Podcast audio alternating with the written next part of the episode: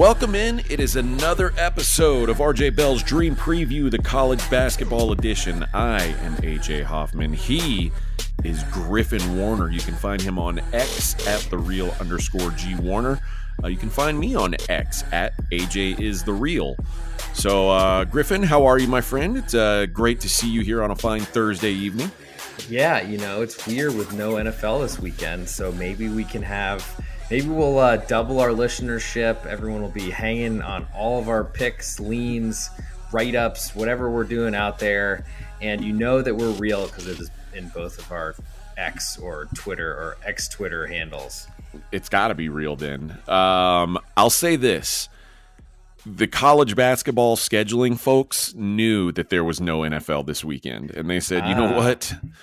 Let's put some games up, boys. And man, they did. So we have a nice slate of games to go over. I don't think there's a dud in the group, to be honest. And I, when I was uh, putting together what four games we were going to talk about, I had to like, I had to cross out uh UConn at St. John's. And I was like, oh, that's a good game. And then no, it, it didn't make the cut. It did not make the cut. That's how good this slate is. So So Uh, different than, uh, let's say, the Christmas episodes Oh. or Hanukkah episodes or whatever Oh, we're where it's like, those. yeah, we're only talking about three games this week because Yeah. there's Yeah. there's not four games worth mentioning. Yeah, we got plenty of good stuff this weekend. So let's jump into it, and uh, we'll start off by saying, right now, as we record this episode, it is eight o'clock Pacific time where I'm at. It's ten o'clock where Griffin's at, and we are one and zero on our best bets from last pod. And you're saying one and zero? How's that possible? My best bet is still in action. Um, so we don't know the result yet. You're gonna have to wait. It's gonna be a surprise. Um, if Oregon covers two points, then we will be a two and zero pod. If not, like usual, we'll be one and one, which seems to be the uh, the standard around here. So, but there's not an zero and two. I can tell you that much. Not an zero and two. Uh, so well done, Griffin. As Indiana got a nice win at Iowa, the return of of Kel'el Ware. So a uh, a welcome sign for the Hoosiers. Who, who, Hoosiers? Yeah. All right, let's jump into this slate and let's start. I know you're gonna be you're gonna be taken aback by some of these numbers. So let's discuss what the line, what you, what what you thought the line would be, what I'm projecting the line to be, and let's look at what KenPom has to say. Uh, My favorite game of looking embarrassed, getting Uh, embarrassed no. on uh, national radio. I don't think you should be embarrassed by this because like, like chances are good. You, I mean, you, it's still possible. You're right. To be honest, I, I like. Uh, I think you the other day you sent like a recap of what my thoughts were versus what they actually were, and there was a couple where I was like off by two points. Like it's not. I mean, I, I'm no wizard at this. This is just like the my best my best take on what I've seen the market do with certain teams, what I've seen the market do with home teams in certain conferences, and and what the analytics sites are saying. Um, but we're going to project Houston minus two at Kansas for the purpose of this podcast. And your projection was it was it Kansas minus two? Kansas minus, uh, might even be higher than that. Sorry, I was not. I thought I thought you were going to go read that, rattle it off. I had Kansas minus four, baby. Okay, so you had Kansas minus four. Yep, Uh, Kenneth Pomeroy has Houston minus five at go. Kansas. Mm. I think I'm kind of split in the middle here with Houston minus two. I, I mean, I if this if this came out as a pick, it wouldn't shock me. What I don't think is that I, I don't think Kansas is going to be favored. Um, but I may be wrong, I, and if I am wrong, then man, it's uh it- it's it's certainly telling of how important home court is because the analytic. I mean, Houston's number one in KenPom. Kansas is 15th in KenPom. There's a pretty big gap between these two teams in the analytic, analytics. But let's talk about the matchup itself. And I again, I want to be fully transparent here and say I don't have a great feel for what this line will be. Like it's rare that you and I are so far off on our guesses. Um, but so again, I, I again I could have egg on my face on this, but let's talk about this Kansas team who I I mean, clearly we know Phog is like the secret weapon, and they just they dominate on that court. Uh, I think was it TCU that almost beat them there to like early in the season. And since then, it's just been like uh, they they take care of business at home, and they've struggled on the road. Um, they they started with the Central Florida loss, and then like West Virginia. You're not supposed to even. I know it's hard to win on the road. You're not supposed to lose at West Virginia, like they like the worst team in the conference. Um, they, they, then they lost at Iowa State, which I don't, I don't know that there's any harm in that.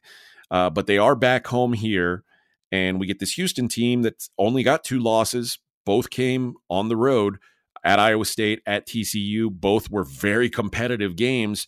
Uh, and they just had a very competitive game on the road at Texas where they got an overtime win. And I mean, this is a this is a tough team to knock off. My worry with this team is they have inconsistent shooting and they are terrible at the free throw line. And I think eventually that's going to cost them games. And it may cost them a, a game here in what's what should be a pretty close matchup uh, and you know the whistle is probably going to favor the Jayhawks. Uh, what makes you say that, AJ? Uh, was it 20 years of the Big 12 or however long it's been uh, running? Something like that. Yeah, the Big 12 mm. loves for Kansas to win. That's what they I do. know. They, they love do. for Kansas to win.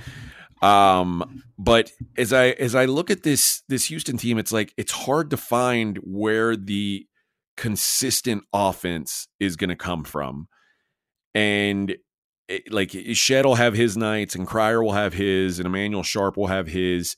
But I don't know that there's anybody who you can count on night in and night out. Now, Kansas has a different issue. They've got, I think I've talked about this before on this pod. They might have the best one two punch in college basketball, like with their top two players, because Kevin McCullar, I, I think, I think is the best two way player in the country. And then Hunter Dickinson, if you take out Zach Edey, is probably the best big man in the country. The rest of their team is just not very good, though. so I, I, think, like in Houston's case, when, when you you need to make shots, you have you're going up against a great wing defender, and there's a giant down low uh, who is is looking to block shots and and make things tough on you, and and basically eating up every rebound it makes it hard for me to to trust Houston to score enough on the road, particularly enough to cover uh, here. So as much as I love this Cougars team, I, I think that them being favored in by KenPom in every game going forward is maybe a little optimistic. And I, I think a lot of their like their defense is so good and their style of play leans to it, it, covers up a little bit of their offensive shortcomings. But I think in a game like this, like I said, where the whistles will probably be against them, uh, and and I I worry about their shooting. I think this is a game that that could bite them here. So if there's a plus or a pick next to Kansas, I, I think I'm going to be on the Jayhawks. I, I think the Jayhawks win this game. Yeah, it's gonna be hard to me for me to avoid. I think uh, I was looking actually when you told me the number uh, that you were to give uh, earlier. I think I, I, looked to see when Kansas was last a home underdog, and I, there might have been in like a COVID year where they were underdogs at home to Baylor, but I don't remember that. Maybe like a Buddy Hield time when OU was getting all the press of the world. Uh, there was also the rumors that uh, when an Ohio State team was in the Phog, but Jared Sullinger ended up missing the game, and so I think Kansas ended up moving from an underdog to a favorite. I'd be very surprised to see Houston as a as a favorite here, but I guess um, since you're projecting it, since that's what Kenneth Pomeroy, the uh, Salt Lake City weatherman, has, then I got nothing to do. But uh, I'm not a variance guy. I'm usually just trying to put numbers out there that I expect to see from the marketplace. So it's not really my number necessarily, but clearly I'm way off in, in that expectation. For now that I look back on it, is probably a little bit steep considering the uh, inconsistency of the Kansas Jayhawks, but at home, I don't know who's going and laying points on the road there. Uh, I, well, I mean, I, I, think to your point, remember they hosted UConn this season, and I think they were three point favorites. The, like the defending national champion UConn Husky, Huskies, they were a three point favorite over them. Maybe, I mean, maybe KU is. I've deteriorated their ranking since then. I mean, I guess that has based on the ranking systems and where they sit 15th, as you mentioned. But I mean, they're still to me like it's it's hard to say because beginning of the year you don't have teams that, especially with the transfer portal and people being able to move basically on on a whim. Um, I feel like there's what used to be college basketball is everyone would play together for a while and you knew what you're getting no matter if it was beginning of the year or end of the year. Um, certainly you'd get better playing together with that same team uh, later in that same season. But usually there was some like I guess congen not congeniality, but some congealing that would occur. I guess if that's the right word sure. of from the, the, season before, whether you're losing guys or not. Um, I, you know, it's weird to me to see Houston as a favorite here, but I guess, I mean, they've been favored in so many games now. Uh, I was against them again at TCU and against them at Iowa State, those backwards, but first two uh, road games of their of their Big Twelve life, and uh, that went fairly well. But they were very close games, as you mentioned.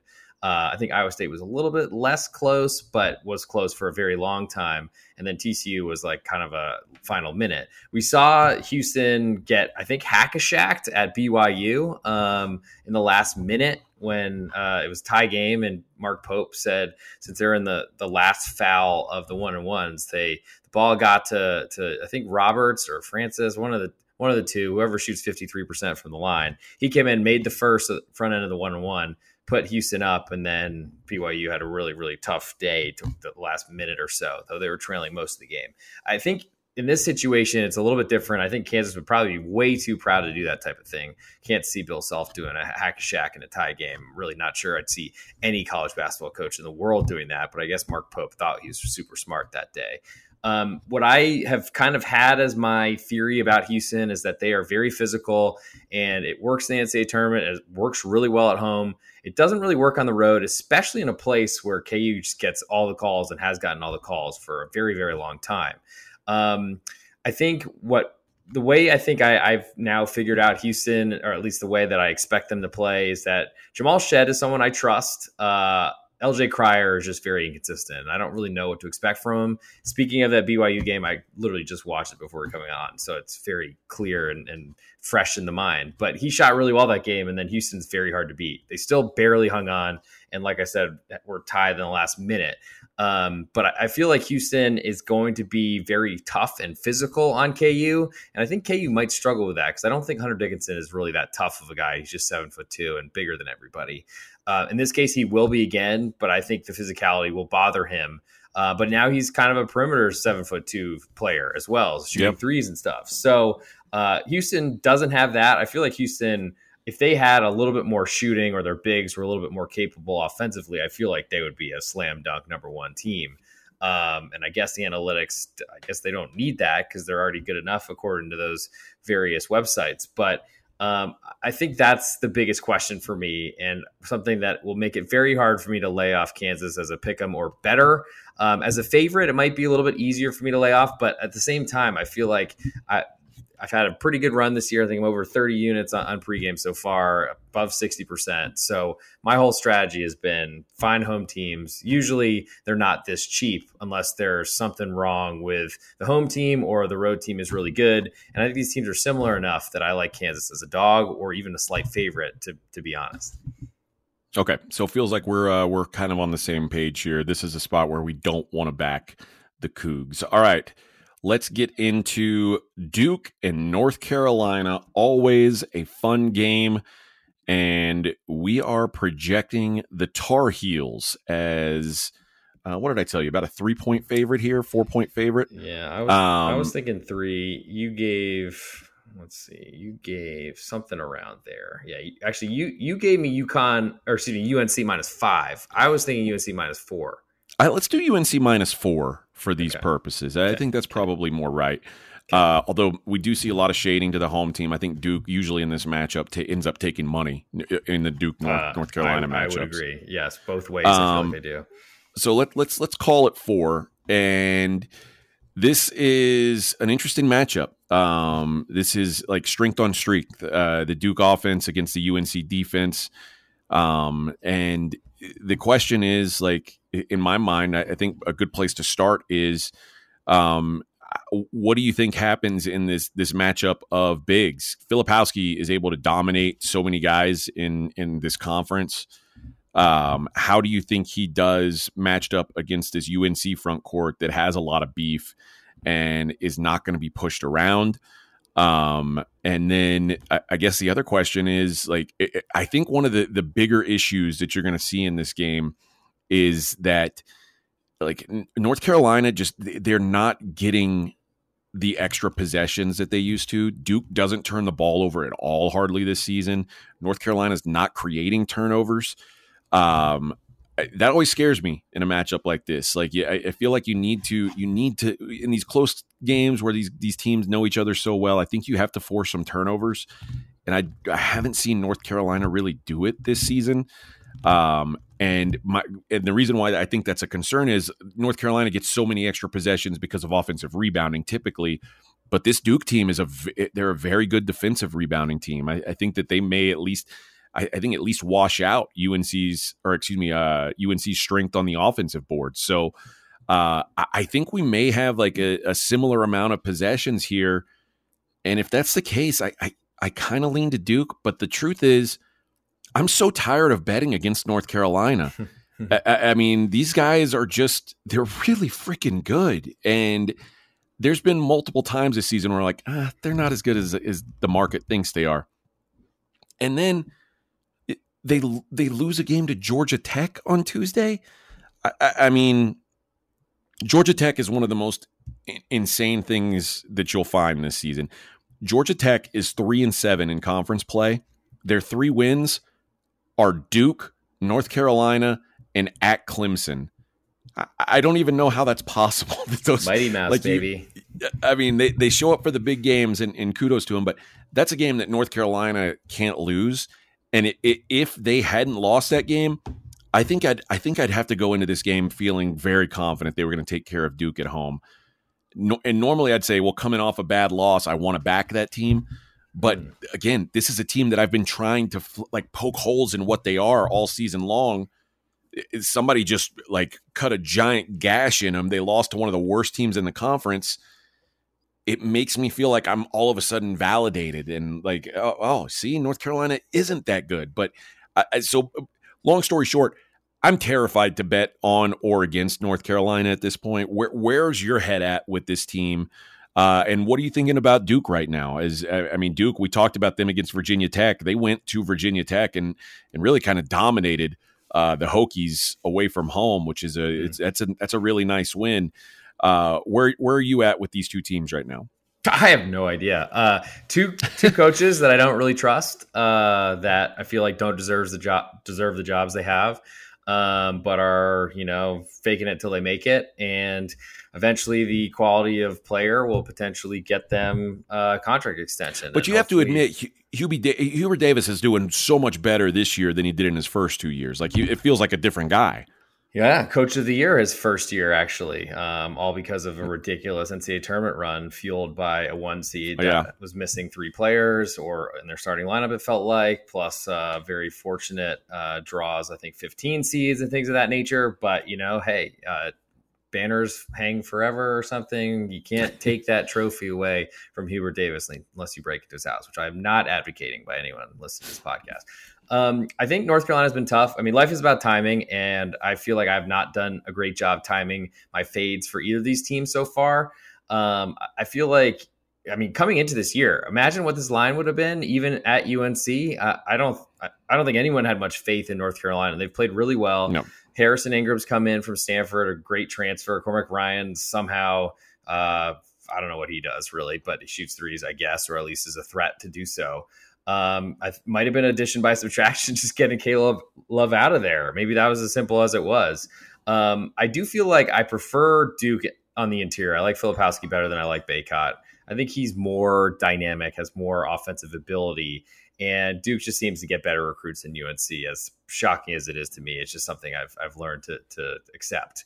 Um, I think from um, a, a, betting standpoint in this game, since that's why most people are listening to this podcast rather than just to see our beautiful faces. Uh, I, I think I'm again going to be interested in the home court here, but I'm pretty cautious on how big this number gets. And I don't know what number it necessarily would take for me to want to back Duke, but I, I feel like any sort of favorite here is just a very big maybe not overreaction, but certainly reaction how UNC has played this year. And I'm not sure I necessarily believe them to be as strong as what to, to me, maybe a very weak ACC makes them look. And let's not forget, they, so they lost to Georgia Tech midweek, I think on uh, Saturday last weekend. We're trailing Florida State for a long time. So they're potentially leaking some oil here. Uh, yes, it's a huge, huge rivalry, but Duke has owned this for a while, it feels. And I feel like Duke is really good at going and winning in Chapel Hill as well. So, um, us against the world certainly can motivate a lot of teams.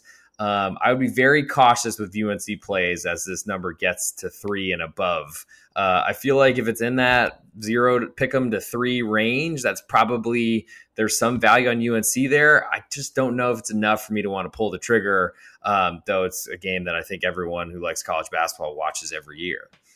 Yeah, and part of like a reason, another reason why I don't want to back Duke here if you look back on their schedule, they lost back to back road games this season at Arkansas and at Georgia Tech. And in, in hindsight, like neither one of those teams are good. Like those are bad losses on the road. Um, uh, the Arkansas one is certainly not aging well as their no, point guard. At the time. I was like, their center oh. is apparently not playing with a knee soreness or something. You know. Yeah, at the time, it's like okay, road loss at Arkansas, no big deal. Yep. But man, I mean, it, now it's like, oh, that that's bad. like uh, everybody beats everybody's, and not just beats Arkansas. Like they're stomping Arkansas on their court. I still think back to what Auburn Auburn went to uh, Arkansas and beat them by like thirty five points, which I I, I can't. It's it would have been impossible. Like I I don't know what I would have laid to say that Arkansas is going to lose a home game by thirty plus. I would have said, oh, I'll I'll give you fifteen to one and I would I'd be broke. Uh, yeah, so that, that, was one of my uh, forty uh, percent losers on the college basketball season at pregame, and I think that was the uh, nail in the coffin for me being like, "What the heck has happened to this Arkansas team?" To the point where I finally got, almost got back in them last night and their win on the road at Missouri, and I was too scared to do it because I was like. I don't know what's the deal is with this team because unfortunately we're reaching the point of the season. It's February 1st. We're recording this coming out February 2nd like some of these teams hate each other at this point and trying to figure out who those are uh, is going to be really hard. Maybe if somebody has a tiktok maybe that'd be the best way to figure it out. But like that happens. I don't know necessarily the team has quit type stuff but there's some chemistry and there's good chemistry and there's bad chemistry. And if you can find it out i would love to do it. Hit me up on twitter or aj and we will find a way to figure that out all right uh you're talking about Arkansas, so let's stay in the SEC, where, as you know, Griffin, it just means more. I can't um, wait to um, find out. Yeah, and we've got two teams coming off losses, which I think both were pretty big surprise losses. Uh, we're going to go with Tennessee at Kentucky. I'm going to project this a pick. Uh, Mr. Pomeroy has Kentucky as a two point home dog. Um, I cannot imagine that would be the case. Although, mm. I mean, Kentucky just lost a home game to Florida. Kentucky lost at home this season to UNC Wilmington. Um, those aren't great things. But then Tennessee just lost at home to South Carolina. Tennessee never loses at home, but to lose at home to South Carolina is like I was that was a head scratcher for me. So I'm gonna I'm just gonna play it safe and call this a pick. Uh, first of all, I'll ask you which one of those results is more shocking to you? Which one is is more worrisome? And uh, and how do you think these two teams match up? What do you think the uh, what, what's the difference maker here? Mm, that's a good question. I think I'm more surprised by Tennessee losing any home games. I think uh, unless it's against one of the team that has a bunch of other pro- professional basketball players, I guess beyond the NIL currently, but who will play in the league. Um, I think Kentucky has shown that they are very young this year, which is different. Uh, I think Coach Cal is finally back to getting his five stars or whatever's, and um, they probably will be a lot better a month from now than they are today. But they're a lot better now than they were to start the season when they lost to teams like the UNC Wilmington Seahawks. Uh, if I'm right on that nickname, I think I am, but I might not. You are anyway. Great. And I, I, feel like in this situation and with most Tennessee games, I really want to back them at home, but they're always a gigantic favorite. Uh, and then I look to be against them away. And when I'm betting against them the way, it is a heart attack because unfortunately they go through these incredible droughts, but then they also come back to their kind of relatively low for a really good team, but sort of average type of shooting numbers. And their defense just lights up when they start making shots. So that's my biggest concern for any time getting involved with Tennessee because it's usually I'm on the opposing side, and that's a scary thing. Uh, I feel like I was expecting Kentucky to be a, a bigger favorite than a pick 'em, but um, certainly circumstances can't explain. And Tennessee, I think, is probably the better team on a neutral. Uh, but that's going to be a really tough stadium to go into and find a way to win. Uh, so I, I, think I'm most interested in Kentucky because of the venue, but I'm also interested in fading Tennessee because I just don't think that their shooting is good enough. It hasn't been over the last four or five years of Rick Barnes having top 10 teams. And he's, I mean, when he was the Texas head coach, and I went to f- four years of his games, I, there was never a doubt defensively, but it's always been an offensive thing. His random ball screen offense just doesn't really seem to do it. And I think away from home in a really tough environment, I will be looking to the home pick pick 'em or what I would expect to be a home favorite. Yeah, I, am interested in. I, don't know. Tennessee's tough because I'm with you. Like historically, you think of these Barnes teams, and you're like, oh, they they just can't. They're not good on offense. You know, they're going to shut it down on defense. And obviously, they're still way better defensively than offensively. But this is one of the better offensive teams that Barnes has had in Tennessee. And like Dalton Knecht is that dude's a player. Uh, and he's he's shooting 40% from three. Uh, Zakai Zeigler's shooting like 33% from three. He's been a decent shooter this season. Like they're better on offense than I remember these ten, than I remember a Rick Barnes Tennessee team being. They're playing more up tempo than I remember a Rick Barnes team playing.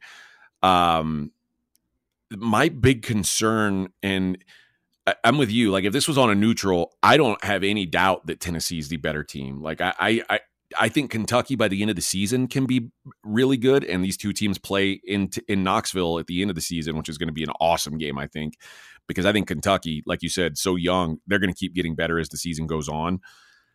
But the, the one thing that every time I watch Kentucky, I'm like, man, these guys, they don't care about rebounding at all.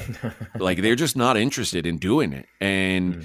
that's fine and good when you make all your shots. And right now, Kentucky is, they're shooting 40% as a team from three, which is incredible. Uh, you know, the, the whole knock on Kentucky was last year was they don't have anybody who can shoot, and uh, my how how that's changed, yes, and yes. Mo- mostly thanks to Antonio Reeves and, and Reed Sheppard, who's apparently the he's Steph Curry. He's shooting 54% mm. from three on the season, the yes. best three point shooter in the country. Uh, Rob Dillingham has been a good shooter as well. But I, I worry that there's going to be some sort of regression on that. And when a team doesn't care about rebounding, all it takes is like one off shooting day. And if anybody, if any team is capable of defensively giving you an off shooting day, feels like it would be Tennessee. So I, I think I'm actually going to lean to the Vols here on the road. I'm with you. Normally, I think it's I think it's wise to to fade Tennessee away from home, but I think they're catching the I think they're catching Kentucky here at a time where maybe they're a little bit vulnerable. Uh, they also lost to South Carolina just a bit ago.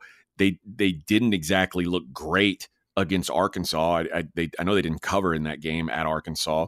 Mm. So I, am going to go. I'm, I'm going to I'm going to say I'm going to go with the Tennessee Vols here if I can get a pick 'em, um, or if I, I, get any kind of plus, which I, I, guess is possible as well, depending on how much uh, how, how much value they give to home court here. So uh, I think I'm going to be on the opposite side of this one, but again, I, I think it's a tough it's a tough game to call it's certainly the game. I think it's the game at the top of my list of games I want to watch this weekend, though. I, I think it's going to answer a lot of questions on, I mean, not definitively, but it'd be a good feather in a cap if Tennessee can get this win. And if they can show some offense, I think Santiago Vescovi is, is one of the biggest uh, home road splits type of guys, or just really when Tennessee's good, he's making shots. And when they're not good, he's not. And I feel like Dillingham's a pretty good matchup to to kind of minimize the speed of Zakai Zeigler, who's usually able to get by everyone. And Dillingham's, I think, got six inches on him, so that should be helpful, but not a lot a lot different in speed categories. I, I'm just probably gonna watch and see this one most likely, but um, I think Tennessee. I mean, if they could get this win, I, I feel like that would raise them into power rankings.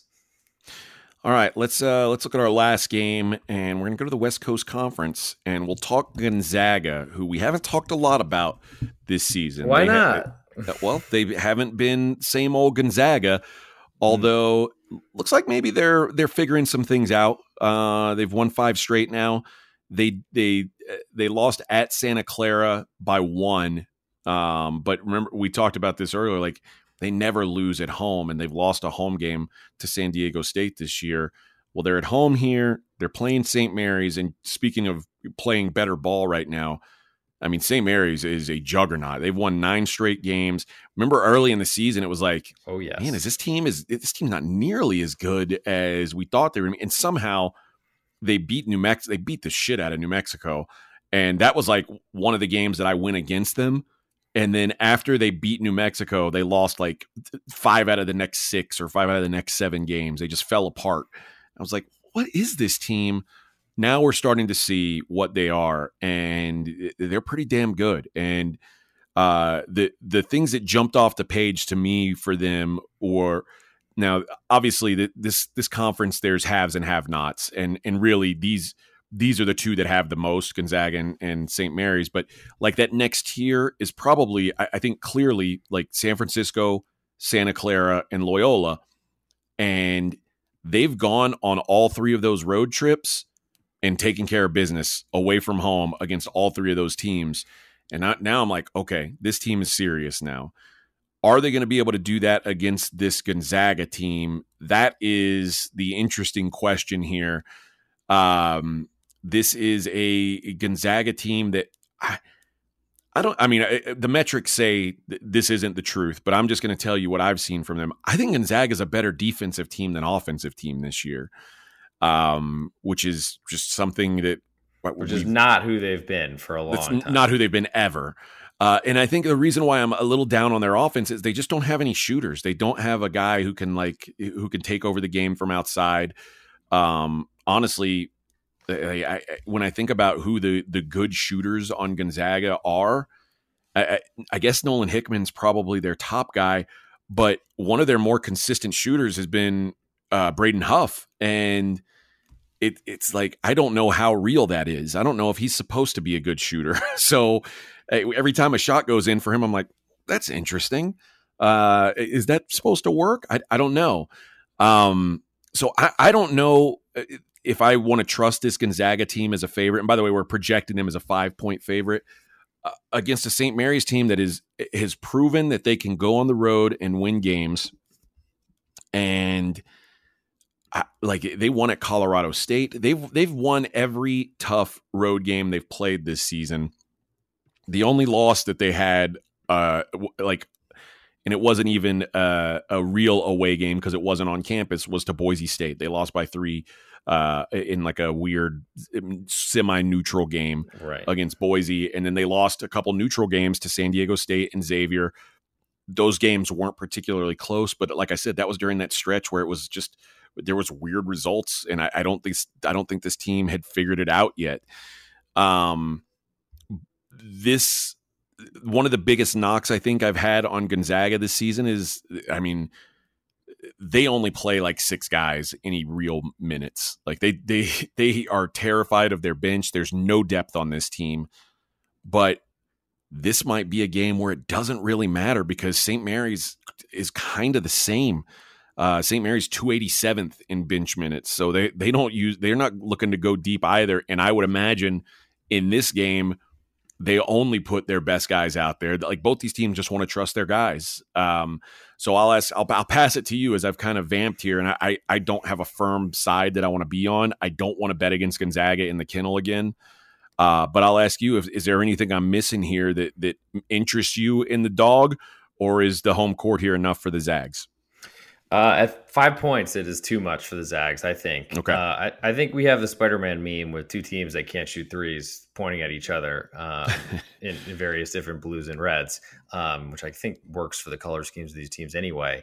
Uh, the Kennel's a tough place to play. San, or excuse me, San Diego State went there and got a big win, though they've kind of uh, cooled off significantly away from home and from a St. Mary's perspective, I mean, they were kind of a surprise favorite in the West Coast Conference based on preseason lines that I was looking at and trying to figure out and try to understand that. And uh, I think winning 14 out of 15 after a really slow start to the year has kind of made me at first laughing at the line, and then now I'm like very scared of, of being against St. Mary's.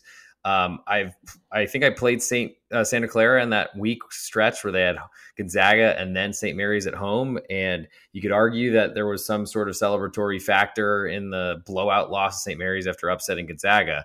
But St. Mary's has been destroying everyone that I've been betting against them, and uh, uh, I I don't know necessarily what has what I, I guess uh, switch has flicked or or something of that oh, nature, I, but or flipped. Go ahead. I think I can tell you. I can give you like a pretty simple explanation. So on the season, St. Mary's is a 32% mm. three point shooting team. Since conference play started, they're 38.2%. So like they're they played. The, the question is is that what they is that the truth of what they are? Is that sustainable? I I, I for one think it's probably not sustainable particularly in, in, a road environment like this. But they, again, they've they've won in some pretty tough road environments. Yeah, and when you compare Gonzaga, if we're going two for two here, then like they're less likely to shoot that thirty eight percent. I mean, I saw really good numbers yeah. at, at San Francisco from St. Mary's from three, uh, also against Portland, which doesn't say too much to me, but. Uh, besides that, I feel like they're still pretty pedestrian. I mean, 33% at Santa Clara, uh, despite a dominant win um, right around that number at, at home against Pacific, six of 21, even worse against Loyola Marymount. So like, I don't think there's a lot of three point shots that go in this game. Maybe that's the uh, that's the bet we look for. Some prop that says how many three point shots made, and then just pray against overtime. But I, I feel like St. Mary's um, in the most recent years, I feel like three point shooting has been a problem for them anyway, and they still were a four or five seed that lost to UConn. I think they were a five, and UConn was a four last year in that first round game and it was close until injuries hit. So to me, St. Mary's is really good. I think five points is. Um, that's a really scary zone for me, as we've talked about on this podcast. That's basically how I started college basketball betting many, many moons ago, and I've been trying to kind of veer off that path because uh, that foul range is really, really dangerous, especially for road teams. But I think anything above a possession, I'm very interested in St. Mary's just because I think this Gonzaga team, as you mentioned, if their defense is their best asset this year, I think it's because um, I'm not even sure how good that is. I think it's just their offense is that poor. And what I think the problem for Gonzaga is they're still going to have a bunch of big guys that St. Mary's are actually bigger than finally. And yeah. I think I like the back. I mean, maybe if Nembhard has a really big night for Gonzaga at home, which you'd expect that more there than anywhere else, but I just feel like he hasn't done it this season. Um, one of the weirder struggling transfers of anyone, I feel. And then um, you know, I just don't think there's a lot of studly, really talented players on this Gonzaga team. I feel like they have a bunch of fill-ins, and this might be the worst Gonzaga team we've seen in a while. So give me St. Mary's plus that five that you're projecting. Uh, really, anything a three or bigger, I think I'm interested in the road team, which is probably I, shocking a lot of people right now. I think the hard thing for me is um, I was at the WCC championship game here last last season at the Orleans and I want to say Gonzaga was like a one or a two point favorite, and it was obvious from the tip that they were. And I, I know, I mean, that was a Drew Timme and, and Julian Strawther team, but it wasn't just those two guys. I mean, it was it, like St. Mary's looked overwhelmed. They looked like they didn't belong on the floor. Aidan Mahaney, who was having such a fantastic season, I think he was like two of 10 from the field. He was a total disaster. And it was like, they didn't they it felt like they shouldn't have been on the court with this team. It was like the varsity JV scrimmage, and I worry that in these spots, like maybe St. Mary's, and you know what, it might be a different St. Mary's team too, and, and maybe they've overcome that. But man, I, it felt like they were really intimidated, and I and that was on a neutral floor. So going into the kennel, it's just tough for me to um it, it's tough for me to give them that that benefit of the doubt because it, it, that's just such a tough place to win. So uh, another interesting matchup for sure. All right, let's get into best bets. But before we do, Griffin, tell the people how they can save some money over at pregame.com. Yes, the second of the four games we covered, Carolina basketball, is a very important thing on the, the giveaways portion of this podcast tonight. Use promo code Carolina15, good for $15 off for all listeners of this college basketball podcast. And it's only for you that are listening. It's good for seven days from the podcast release. Fortunately, it's beginning of the month, so I can do much easier math. Uh, 2 0 release date of Friday the 2nd. So you got till the 9th to use it, but this game is this weekend. Go save $15. We have monthly packages, we have rest of seasons, we have, I think, full year packages as well. AJ's, I'm sure, coming out with UFC stuff. I'm doing soccer as always. You can see the black uh, circles under my eyes because I never sleep anymore, but I'm trying to fix that. But use the promo code Carolina15, a good way to get uh, $15 off anything on the on the pregame.com website. And uh, there's a lot of picks coming up. Got a Super Bowl coming as well. Um, so go go throw that 15 bucks in there, and uh, we'll get a little bit credit if you do use it. This show is sponsored by BetterHelp. How's your social battery right now, AJ? I know sometimes I get drained, and it could be easy to ignore your social battery and just spread yourself too thin, you know, especially when it comes to social gatherings and maybe just things you're not in the mood for. Well, do you know the right amount of socializing you need to do to keep yourself balanced? Therapy can give you that self awareness and you can build basically your routine that reflects what you need personally. Everybody's different in this way. That was a big driver for me when I was in therapy. I got a lot out of it, and it's so easy here Give BetterHelp a try if you've said, ah, I don't want to go out of my way to do this. It's all online, it's as convenient as can be, and it's suited to you. It's simple. Just fill out a brief questionnaire, get matched with a licensed therapist, and you can switch at any time for no additional charge. Find your social sweet spot with BetterHelp. Visit betterhelp.com slash Vegas today to get 10% off your first month. That's BetterHelp, H-E-L-P dot com slash Vegas. AJ, it's important to me that the supplements that I take every single day are of the highest quality. And that's why, ever since they jumped aboard as a sponsor with us, I've been drinking AG1 because for AG1, quality isn't just a buzzword. AG1's ingredients are heavily researched for efficacy and quality, and I love that every scoop has prebiotics, probiotics, digestive enzymes for my gut support, B vitamins for energy. It's got the magnesium and ashwagandha for stress support, also testosterone support, vitamin C and zinc to support my immune system. I don't get sick anymore. Well, you're welcome for introducing you to AG1. Yeah, bud. Uh, I mean, this stuff is incredible. And so many people have asked me, are you just reading commercials? No, man. AG1 is actually legit.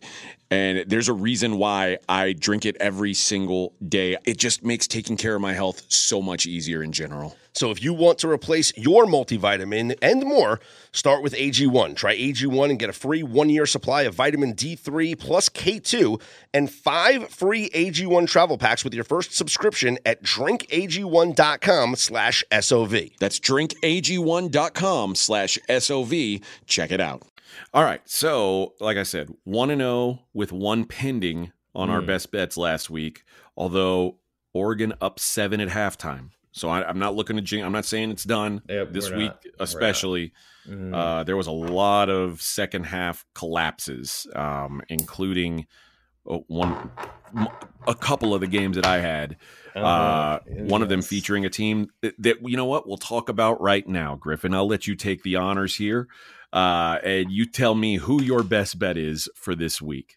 Uh, I'm going to stay with those Georgia Bulldogs. Uh, Sigum Dogs. Hoo, hoo, hoo. Uh, they had a very tough, after I think it was a 17 to 2 lead uh, last night. Uh, my co host actually texted me about how bad it was right as I was walking into a date. And I was like, oh, well. Uh, fortunately, I'm gonna get even poorer uh, when I pay for whatever the sushi meal I had in front of me. But uh, I think I like this Georgia team, and I think that they will be even more focused upon extending that lead after such a ridiculous co- collapse to Alabama. Uh, different story here. I know that we've talked about South Carolina a little bit on this show. AJ has not exactly been a believer. I think I liked them, but I haven't found a place to back them yet. However, this time I'm going to Georgia. I feel like UGA has actually gotten some sort of basketball interest all of a sudden. They're coach switched from Florida to Georgia. Really bizarre because Florida didn't want anymore. But Mike White's done a good job at, at Georgia. He's got a lot more talent in his team. And I think they're actually going to have a decent crowd show up. And South Carolina, to me, I think still needs to answer some questions, especially as you were projecting Georgia only a two point favorite. I'll play Georgia up to minus four. Uh, that'll be my best bet an early one on Saturday afternoon. All right. So for mine, I am going to go to Saturday as well. And this is, I'm going to go with Cornell minus three. I'm going to project at Harvard. And this is a spot where I think we're going to take advantage of the unique scheduling in the Ivy. Both of these teams play on Friday.